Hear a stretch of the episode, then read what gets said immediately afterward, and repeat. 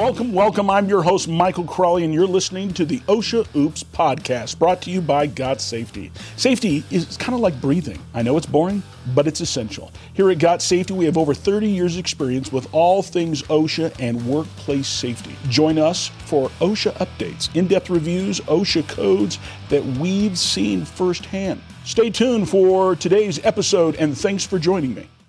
Hey, this is Michael from OSHA Oops again. Let me show you how to save 22,500 big ones. We're going to be referring to the Cal OSHA CCR code, Title 8, of course, uh, 3314 under the Energy Control of Hazardous uh, energy controlled lockout machinery. Mechanical or e- machinery equipment capable of movement shall be stopped and the power source de energized de-energized or disengaged, and if necessary, the movable parts shall be mechanically blocked out or locked out to prevent Haven? What's the word? Inadvertent movement. Thank you. That is a tongue twister. I'm always jacking with that one, and I can never say it real well. Sorry, guys. Or release of the stored energy during cleaning, servicing, or adjusting of the operations. Accident prevention signs and tags shall be both placed and the controls of the power source and machinery or equipment. So this is what happened. This company got into a spot where their lockout tagout program did not lock out or block out the stored energy. When the machine was being serviced and cleaned, it accidentally turned on, popped off the tip of a finger of one of the employees, accident related citation. You're staring at 22,000 $500.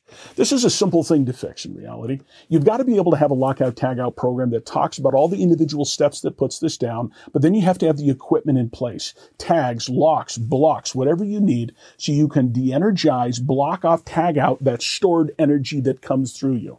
This is something your maintenance department must be must be trained in. They've got to go over these. This is why there has to be individual steps for all the machine to make sure you're there. Remember, this falls into two categories. Number one, you can get hit for the lockout tagout, not having individual steps. In this case, they're getting hit because it wasn't blocked out properly. And then you want to make sure that if it is the amputation, don't forget, you got to call within eight hours if it's an amputation because it falls under the serious injury law of Cal OSHA. That's all we have for you today. If you have any questions about lockout, tagout training or anything else you need, go to gotsafety.com where we will be there to help you out. This is Michael Crawley. We'll see you next time on the OSHA Oops. Okay, that's it for today's episode of OSHA Oops, brought to you by GotSafety.com. If you've enjoyed yourself, please leave us a five star review on your podcast platform of choice. To learn more about safety services we provide, head over to GotSafety.com and check us out. Thanks for joining me, and we'll see you next time. And remember, stay safe out there.